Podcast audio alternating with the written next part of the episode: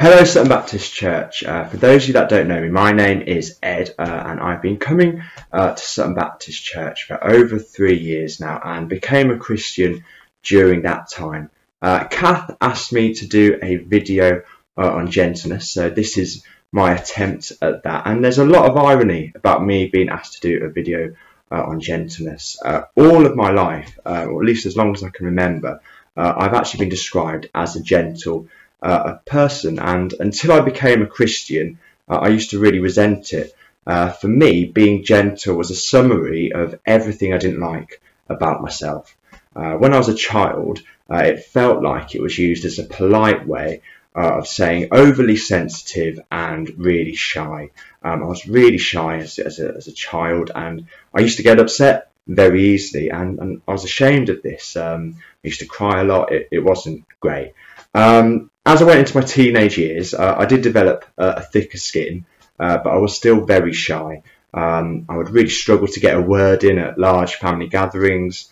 Um, I found it really difficult to talk to new people, uh, especially girls. Um, and this term gentle uh, was still being used. People used to call me a, a gentle giant. Uh, now, I think most people saw this as a term of endearment, uh, and I'm sure they meant it with love. Uh, but I really hated it. Uh, it made me feel meek, uh, mild, and emasculine. Uh, now, Jesus has taught me that my old perception of gentleness, uh, which I think represents many people's views, was completely untrue.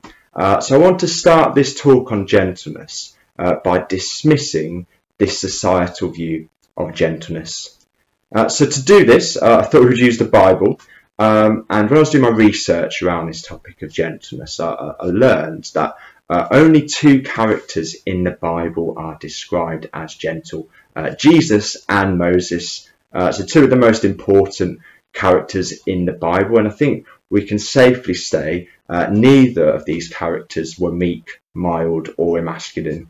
Uh, if we start with Jesus, we, we, have the fairly obvious example of him making the ultimate sacrifice for you and I uh, so that we can be saved. Um, so we have salvation through Jesus. Uh, but he does a lot more than this in, in his life. Um, he told some really harsh truths to people. Uh, he describes the Pharisees in, in Matthew 12, uh, verse 34, as a brood of vipers as they were leading people astray.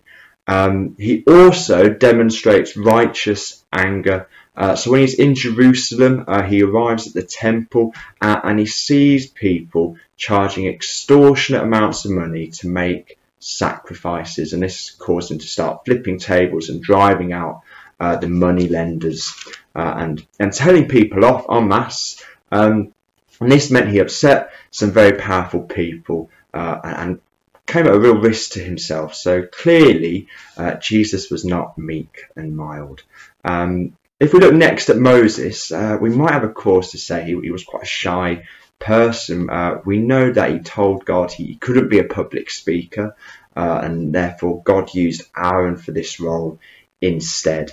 Uh, however, Moses always stepped up when it matters. Uh, so in the story of the golden calf, Moses returns uh, from Mount Sinai to the Israelites, and he sees them worshipping this idol. They've turned their backs on God, and, and Moses gets really angry about this. He destroys the calf, and he effectively tells off thousands and thousands of people, um, demonstrating real courage and bravery, and again, definitely not meek and mild. And, and I, th- I think it's really important that we start off by just clarifying that gentleness is not about being meek and mild. Uh, so that leads us on to what I think gentleness actually is. And I learned recently that the Greek word used for gentleness means strength under control. And I really love this idea that being gentle shows a kind of strength. Uh, I think it really flips what society thinks gentleness means. Um, so what does it actually look like gentleness? Well, I think it means uh, restraining our reactions to others.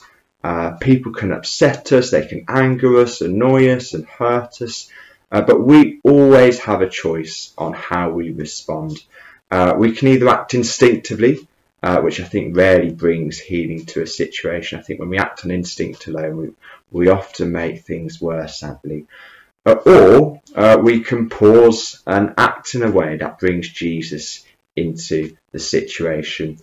And I think to do this, we need to do three things. We need to be quick to listen, slow to speak, and slow to anger. And that's a famous quote from James. We looked at it in church recently. I think Sam Lydon did a talk uh, on, on, that small verse. Um, and for me, that verse summarizes what it means to be gentle and it teaches us how we can respond with gentleness. Uh, so, if we look at firstly being quick to listen, uh, this allows us to build trust with people, uh, and by getting to know people, uh, we're more able to work out what words we might use to soothe the situation rather than making it worse. Um, Jesus was a great listener. When people came to him for help, he asked them what they wanted, even though he probably already knew. So notice Jesus never skips the listening part, even though he already knows how to help. Right? Uh, and this demonstrates an interest and a love towards that person. I think that's so important if we want to demonstrate gentleness with others. Uh, if we don't listen fully, um, then we risk two big things. Uh, firstly, we risk saying things that are hurtful or unhelpful. Uh, even if we try and offer good advice, uh, that can actually cause more pain uh, than it soothes. Uh, sometimes advice just isn't welcome. We, we just people just need to know that we're listening to them and that we're happy to walk with them. Uh, secondly, uh, we can risk coming across as dismissive uh, of what that person is going through. And again, if we're offering advice, we, we, are dismissing that person's problem. We're saying, we can fix this, here's a solution. And, and sometimes people don't want that, they just want to be listened to.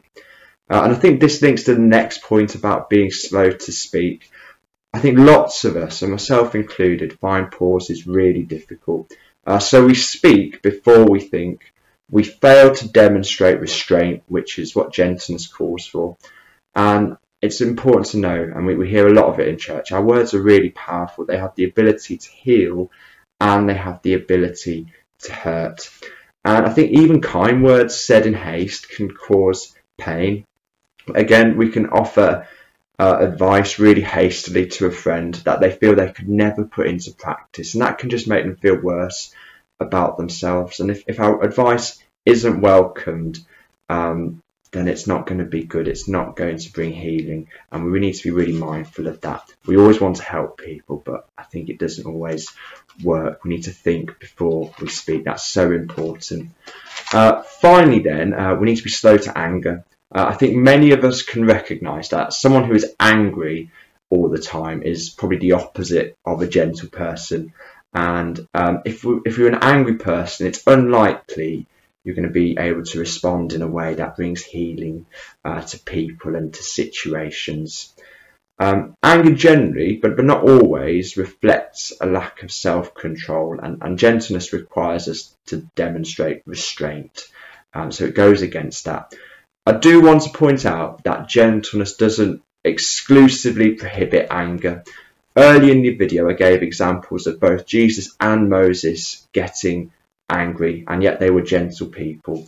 Um, their anger, importantly, was righteous. Uh, they were right to respond with anger in those situations. Occasionally, it will be appropriate for us to respond in anger, but we still need to think about what we say. We need to be slow to speak. Uh, if our anger causes someone to feel unloved, then it's not gentle. I think gentle anger should look to help people get back on the right track, disciplining a child kind of thing. Um, it should be a last resort. Uh, if we can help people get on the right track without getting angry at them, uh, then we should definitely try those other methods first. So I think that's really important to bear in mind.